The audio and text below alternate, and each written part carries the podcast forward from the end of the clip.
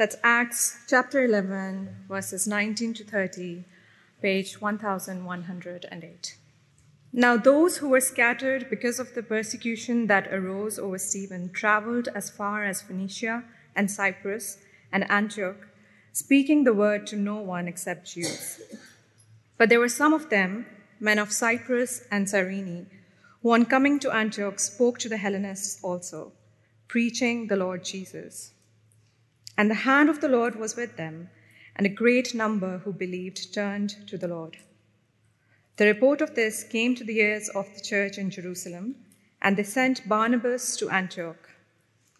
When he came and saw the grace of God, he was glad, and he exhorted them all to remain faithful to the Lord with steadfast purpose, for he was a good man, full of the Holy Spirit and of faith. And a great many people were added to the Lord. So Barnabas went to Tarsus to look for Saul and when he had found him, he brought him to Antioch. For a whole year, they met with the church and taught a great many people. And in Antioch, the disciples were first called Christians. Now, in these days, prophets came down from Jerusalem to Antioch, and one of them, named Agabus, stood up and foretold by the Spirit that there would be a great famine all over the world. This took place in the days of Claudius. So the disciples determined, everyone according to his ability, to send relief to the brothers living in Judea. And they did so, sending it to the elders by the hand of Barnabas and Saul. Thanks, Amal, very much. Now we zoom in this evening to a key moment in the history of the world. And we are at one of the key turning points in what is now a global phenomenon impacting more people across the world than any other. On its own, just as a matter of historical interest, what we consider this evening is fascinating. It is, if you like, a red carpet moment on what is now the most popular box office movement in global history. This movement has shaped nations, it's changed individuals, it's brought hope and energizing power to billions of lives. Uh, nine days ago, I visited the archive of a company, a livery company that's just within a couple of uh, minutes' walk from here. And the archivist was a fascinating woman. She's actually did her original research in boar's head carol ceremonies, which involve boar's heads and carols. Oxford. Uh, one. One by one, however, from the archive were brought ancient documents of fascinating, fascinating interest. There was a deed of a lease of a piece of land leased by us, St. Helen's Church, from 1360, the original. And then the, the deed that enabled um, that company, the livery company, to take over quite a lot of land belonging to St. Helen's, signed and stamped with the seal of Richard Cromwell, Thomas Cromwell's nephew, 1540. I was particularly interested in that because actually, you know, it could actually be ours. And so I was building the case, you know, as we went along. But there was one item of particular interest, and that was the New Testament text and notes of Erasmus that was owned by Thomas Cranmer, his own text. And it had all his handwritten notes in the margins. If you write in the margins of your book, you've got good, uh, you've got good precedent there. Thomas Cranmer did. Anyway, I was accompanied on the trip by an Australian and a New Zealander, and as Erasmus's New Testament, I mean, it was an electric moment. One of the guys who's good on history said, This is the book that has had the singular greatest impact on Western culture of any other. You could make a case for that. Thomas's, uh, uh, Thomas Cranmer's own Bible. It was an electric moment. I was particularly pleased that our friend the archivist also produced and had open on the table an atlas from 1651, which had the whole of New Zealand and Australia unmapped. The southern unknown land was, of course, completely known to any number of people who were living there at the time. But this incident that we're considering this evening is of far more than mere historical interest. It's one of those electric moments uh, we're considering God's work, the work of the Lord Jesus Christ. And you may remember that back at the beginning of the Acts of the Apostles, Jesus said that his eyewitnesses, his apostles, will be witnesses in Jerusalem, Judea, Samaria, and to the ends of the earth. We're now in chapters 9 through 12, which is a discrete section of the book. And up to now, the good news of the forgiveness of Jesus Christ has really, up until the beginning of this section, has only advanced Jerusalem, Judea, and Samaria. This is a turning point section, it's a key moment. We see, if you like, the first trickle of water that leads to the bursting of a vast dam. You know how many chuck a pebble into the pond, there's a splash, and then ripple, ripple, ripple. Or when you're building, you know, walls on the beach out of sand, the first part of the tide breaches, and then it comes right through. It's not necessarily the noise it makes. So this is the first breach out from Jerusalem, Judea, and Samaria. And by the close of today's reading, we have the first genuine church on non Jewish soil. Uh, those scattered through the persecution spread the word far and wide. Phoenicia and Cyprus and Antioch are up the west coast north of Israel. And the first steps are made in preaching only to the Jews. You better get me another microphone in case this is going, going south. So, verse 19 Now, those who were scattered because of the persecution that arose from Stephen traveled as far as Phoenicia and Cyprus and Antioch, speaking the word to no one but Jews. Now, look at verse 20. There were some of them, men of Cyprus and Cyrene, who were coming to Antioch. They spoke to the Hellenists also, preaching the Lord Jesus. The Hellenists may have included some Greeks who'd converted to Judaism, but you can see from the footnote, primarily they were non Jews, what's known as Gentiles, Greeks. And so we have here the first church formed outside the boundary of Israel in God's great plan to advance his glorious gospel across the globe in, if you like, a relentless tide of the advance of the kingdom of King Jesus. And I think what our author is wanting to stress for us at this key moment is that this is God's business, that this is a word business, and that this is our business.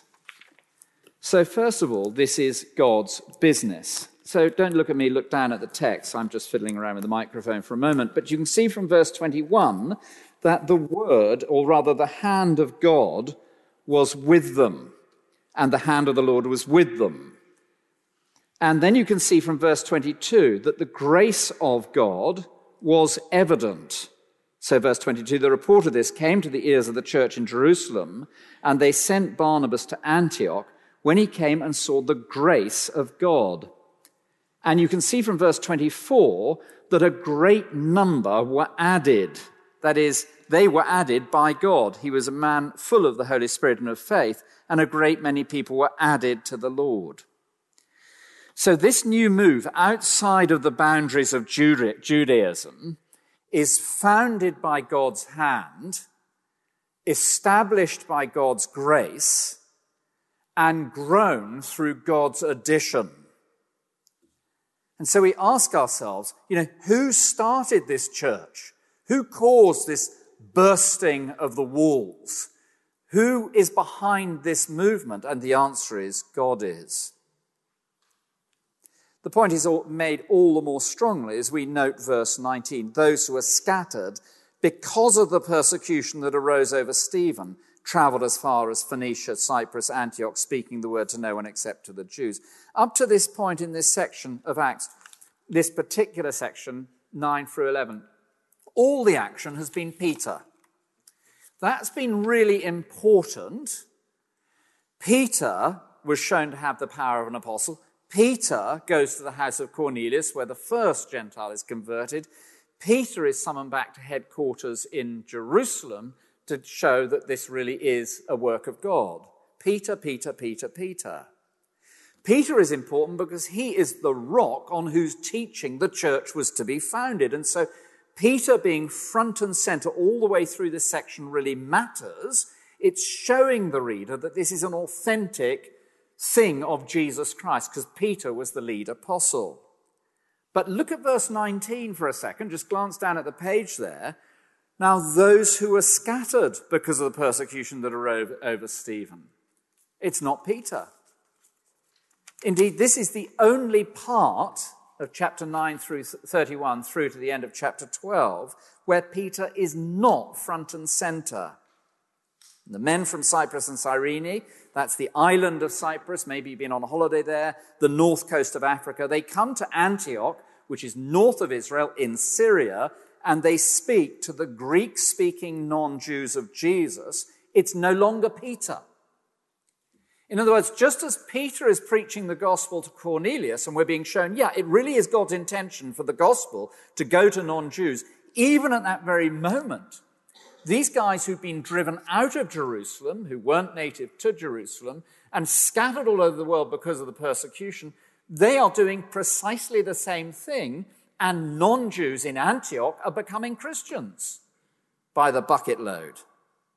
What Peter was doing in Cornelius' house is now happening in everybody's house up there in Antioch, right outside, if you like, the headquarters, Israel and Jerusalem. Antioch was founded in 300 BC by one of Alexander the Great's generals. Antioch was known as the Queen of the East, the city Antioch, on account of her population being made up of Persians, Greeks, and Oriental people. Some writers even suggest that there were Chinese people in Antioch. That's pretty cool. Spring rolls, dumplings, noodles, and egg fried rice. The third city of Rome, Antioch was known as Antioch the Beautiful, a vast city, sophisticated, cosmopolitan, wealthy, multicultural, educated, elite, a global center. And now the gospel of Jesus Christ has penetrated out from Israel, out from Jerusalem. It's God's gospel for God's world, and God's behind it. He's establishing his church outside of Jerusalem. The church is no longer in Jerusalem only, it's going to the ends of the earth. Now, that point runs right the way through, that it's God who does it, runs right the way through the Acts of the Apostles. So, this phrase, there were added to their number, comes again and again and again, making the point that it's God's doing it. God's doing it. God's doing it. And you see instance after instance of God's hand in his work of driving forward the rule of King Jesus. The advance of the Christian gospel beyond the boundaries of Israel to the ends of the earth, it's God's business, He's behind it, and He's pretty good at it. So what? Well, one author puts it like this The Lord is both subject and object, source and goal of evangelism. He does it. Oh, there are so many incidents we could talk about of this. One of my favorite, some of you guys who've been around for a while know that we're quite closely connected to churches in Latvia, there in the Baltic states. And there's a guy, one of the guys most significant behind the growth of some of the churches we're connected with in Latvia is a guy called Alvis. When the Iron Curtain came down, Gorbachev and so forth, when the Iron Curtain came down, Alvis thought it would be good to be a Christian, but not just a Christian, but to be a Christian leader. He wasn't actually Christian at the time. And so he joined a church and applied to be a leader in the church, and he became a leader in the church while still not a Christian. This is his story. It, it was a very fashionable church right in the center of Riga. If you've been to the center of Riga, it's beautiful, and it's a beautiful church that he was in. Everybody wanted to associate with Christianity in those days, coming out of Soviet times. Lots of people wanted to get married. They wanted to get married in the smartest church. And so they came to Alvis, and he took wedding after wedding after wedding. He thought to himself, I ought to do something Christian with these guys. After all, we're in church. And he'd found something somewhere online or something called the Four Spiritual Laws. So he went through the four spiritual laws with every couple, and he said, I will marry you in church on the understanding that you pray the prayer at the back end of the four spiritual laws. Now, of course, they all said, yeah, prayed it, prayed it, prayed it, and so forth, and so forth. Anyway, after a year and a half, he suddenly struck him, I've never prayed it myself. And he became a Christian. God is behind the growth of his church, and he will bring people through the gospel to the gospel by whatever means he wants. Simultaneously, Artis was one of the best tech students in, uh, in, in Riga, IT, Coca Cola was setting up their head office. They wanted a, a really sharp IT guy. Age 19, Artis became the head of Coca Cola's IT in the Baltics. He was very wealthy, so he drove, he drove around Riga in an open top Porsche in a leather jacket. At the same time, he was doing a second degree in philosophy. His philosophy professor said, You need to understand Kant. Kant's an atheist. If you understand what Kant's reacting against, you've got to read Augustine. Read Augustine. He read the Confessions. He became a Christian. He was driving around Riga in his leather jacket and open top Porsche, one of the richest young boys in the whole of Riga, thinking he was the only Christian in the whole of the Soviet bloc because he didn't know any other Christians. And then he heard Alvis preaching on the radio and he thought, he believes the same things as I do. And They got together and that got the church started. Now, there is story after story after story of that kind of thing that God is behind the advance of his church. God is behind building. Might I put it more negatively for a second? We're going to see in a moment that God gives us a privileged part in this work. It's not, but up front, what Luke is wanting to show us is it's not primarily our efforts that grow God's church. It's not my attendance. It's not my strategic thinking or yours. It's not our gifts or our favorite preacher or our financial contributions or even our prayers. How we love to magnify human achievement but it was God who added to their number.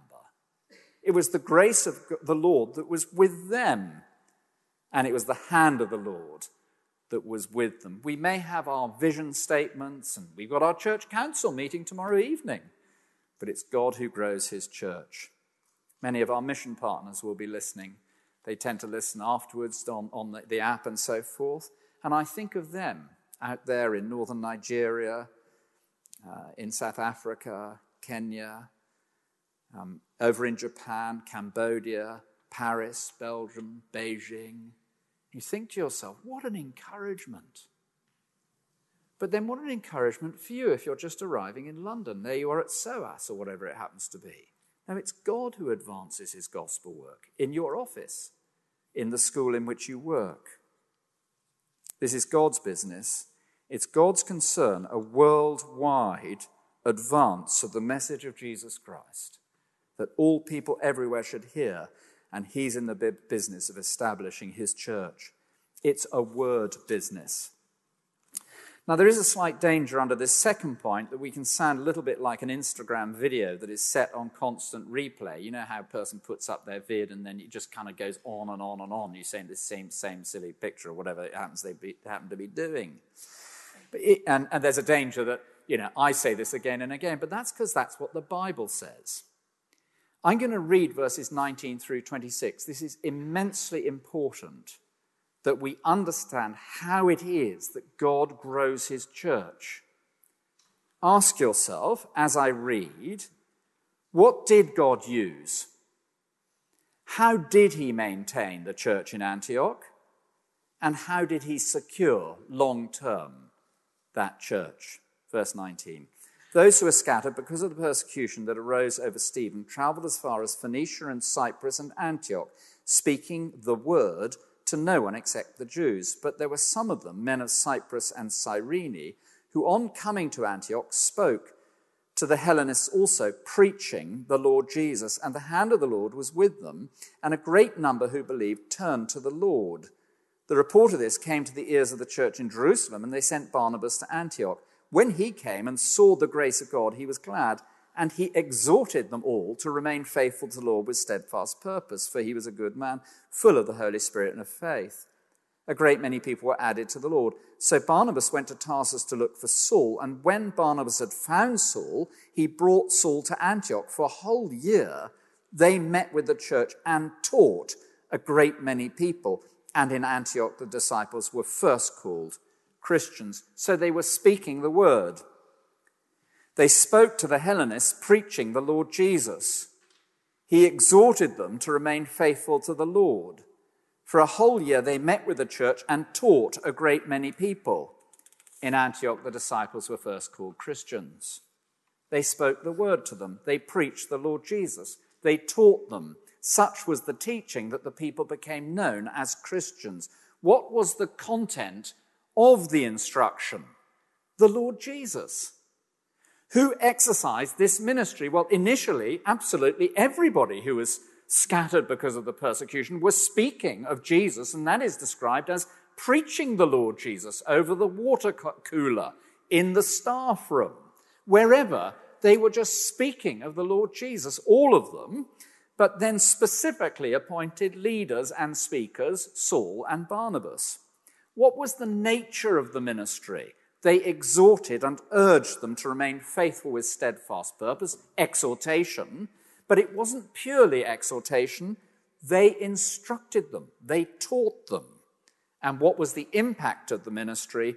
The group made such an impact on this large urban setting of Antioch that it became necessary to identify them as a group. What are we going to call these people?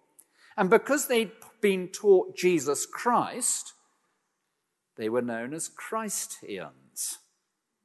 Now, there's so much we could say from this, isn't there? The content, who exercised it, the nature, exhortation, and instruction, the impact. But growing churches, the advance of the Christian gospel, is Jesus' business, and growing churches is a Bible business. It's a word business. It's a teaching business. It's an exhortation and an instruction business. That's what I'm doing now. The author of Acts is a guy called Luke. He doesn't actually tell us what the syllabus is, and that's because he's already told us. So if you want to know what the syllabus was, have a look at Acts chapter 10, where Peter's sermon to the first Gentile uh, Cornelius, who heard the gospel, gives us the, don't look at it now, but gives us the essential message, peace through Jesus Christ, the well attested facts, Jesus was born, lived, died, rose, reigns, and the God given meaning that you will face Jesus in judgment one day.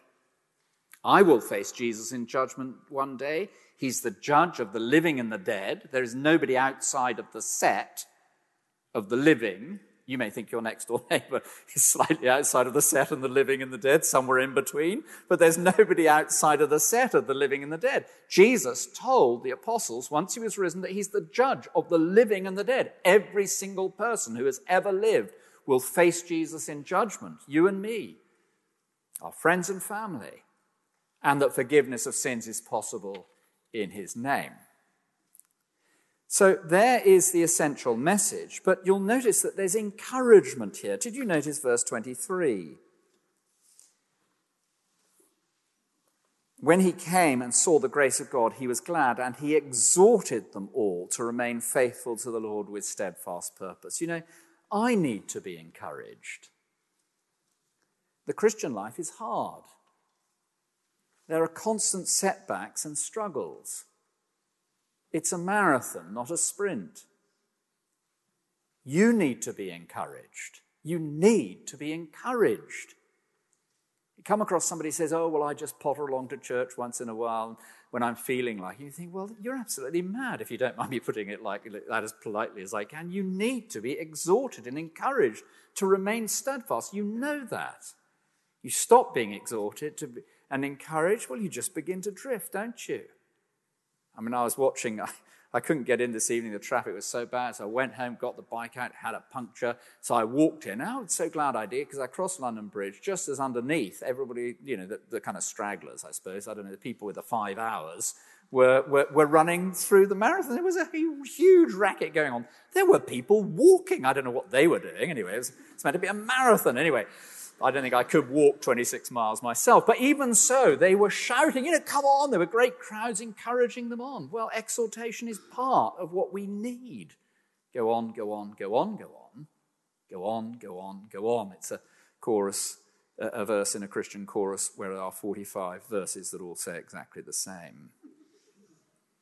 So you need to be encouraged. I was at a work earlier this week a conference of Christian workers we heard a fantastic talk on Monday from a guy, he must have been in his 30s or something like that.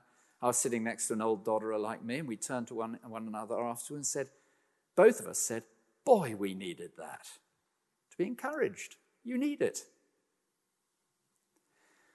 But there's also not just exhortation, there's also instruction. Do you see it in verse 25? So Barnabas went to Tarsus to look for Saul, and when he found him, he brought him to Antioch. For a whole year, they met with the church family and they taught a great many people. So simple exhortation isn't enough. There needs to be substance to our faith. If we're not taught in depth, we will be shallow. Shallow root, no fruit. No substance, no endurance. Fruitful Christians are instructed Christians.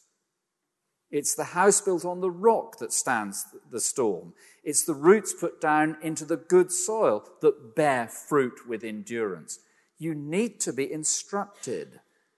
Interestingly, it doesn't sound that there were necessarily great rallies and staged, but you know, there are many ways of drawing a crowd. You can pack a building and call it church in all sorts of reasons. In some parts of the country, simply having a good car park will help you fill your church. Getting smoke machines and light shows might draw a crowd. Ensuring that the church's social life is great can really grow things. Having the best Instagram site, well, that can help. Being involved in whatever popular project the world might find attractive, whether it's environmental programs or social action, that can grow a crowd. Everybody wants to be doing something useful. And some of those things are actually Christian.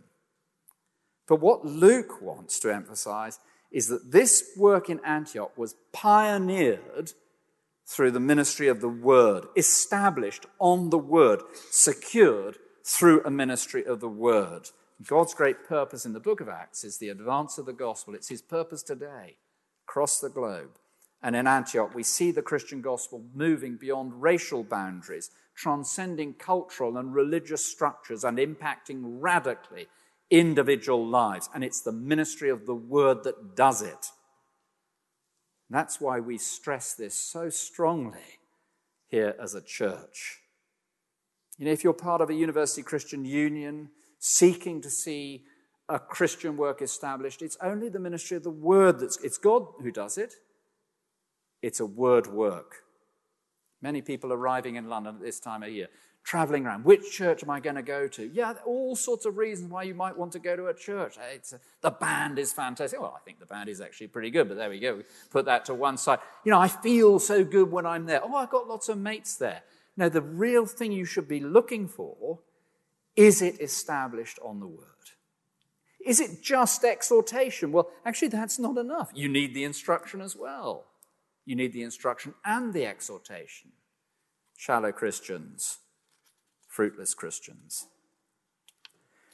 And this explains why we have such emphasis on our small groups, as we were just talking about here, because we want people to come prepared, having read the passage, thought about it deeply, so that we grow up mature and can stand strong, because it's God's business and it's a word business, the growing of churches. Does this mean we simply relax, sit back, get out the sun lounger, and fix ourselves a margarita? Pizza, that is. this should be our business. This should be our business. Just very briefly at the end, grab a look at this. The point here is that God uses means, and the means God uses is people. And the people God uses make decisions, and the decisions made by God's people advance the gospel. Just look at it again. God uses means. The means he uses are people. The people he uses make decisions, and the decisions people make advance the gospel. So it's God's business, it's a word business, it's our business. So, verse 19 those who were scattered because of the persecution rose, uh, that arose, um, preached, spoke the word. Verse 20 some of them began to speak to the Greeks. Uh, verse 21 the hand of the Lord was with them. Verse 22 the church in Jerusalem heard about this. They made a decision. They sent Barnabas. And then Barnabas, he was getting so frazzled doing the work, he went off to Tarsus to find Saul. And then Agabus came down from Jerusalem to Antioch and foretold of the famine. And the church in Antioch demonstrated that they were a true church of Christ by now sending to the relief of their brothers and sisters in Jerusalem. Selfless, sacrificial response from these two churches. I mean, what must it have been like for the church in Jerusalem to send Barnabas. He was an absolute blinder of a Christian worker. He was a cracker, full of the Holy Spirit and of faith. And they sent him. What must it have been like for Saul? I would love to have been a fly on a meat chop there in uh, Tarsus as Barnabas comes breezing in. Anybody seen Saul? Anybody found Saul? Where's Saul? That was the single most effective piece of recruiting that the last 2,000 years has seen as Saul then comes down to Antioch and the whole thing explodes. But over and again, selfless decisions for the advance of the gospel thoughtful decisions, individuals speaking. What can I do? What can we do? How can we help? How will we advance the gospel? Lord, show us, please. It's your work, it's a word work. What am I going to do? It's an extraordinary thing, isn't it? Worth just saying that prophecy in the book of Acts is primarily forth telling, that is, speaking out the word of God he's already revealed. On just two, possibly three occasions, it is foretelling, speaking about something in the future. But once the revelation of God is out in the open, forthtelling is the business of prophecy.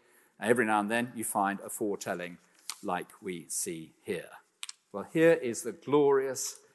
When we were standing over in the, uh, in the archives, I mean, the hairs were standing up on the back of my neck. It was just extraordinary. 1360, you know, 15, 43, the land should be ours anyway, uh, you know, and all of this sort of stuff. Cranmer's, Cranmer's Bible with his notes in the margin. I mean, it's extraordinary. This is an incident that has impacted the world. It's God's business growing churches have answered the gospel. It's a word business. It's our business. Let me pray.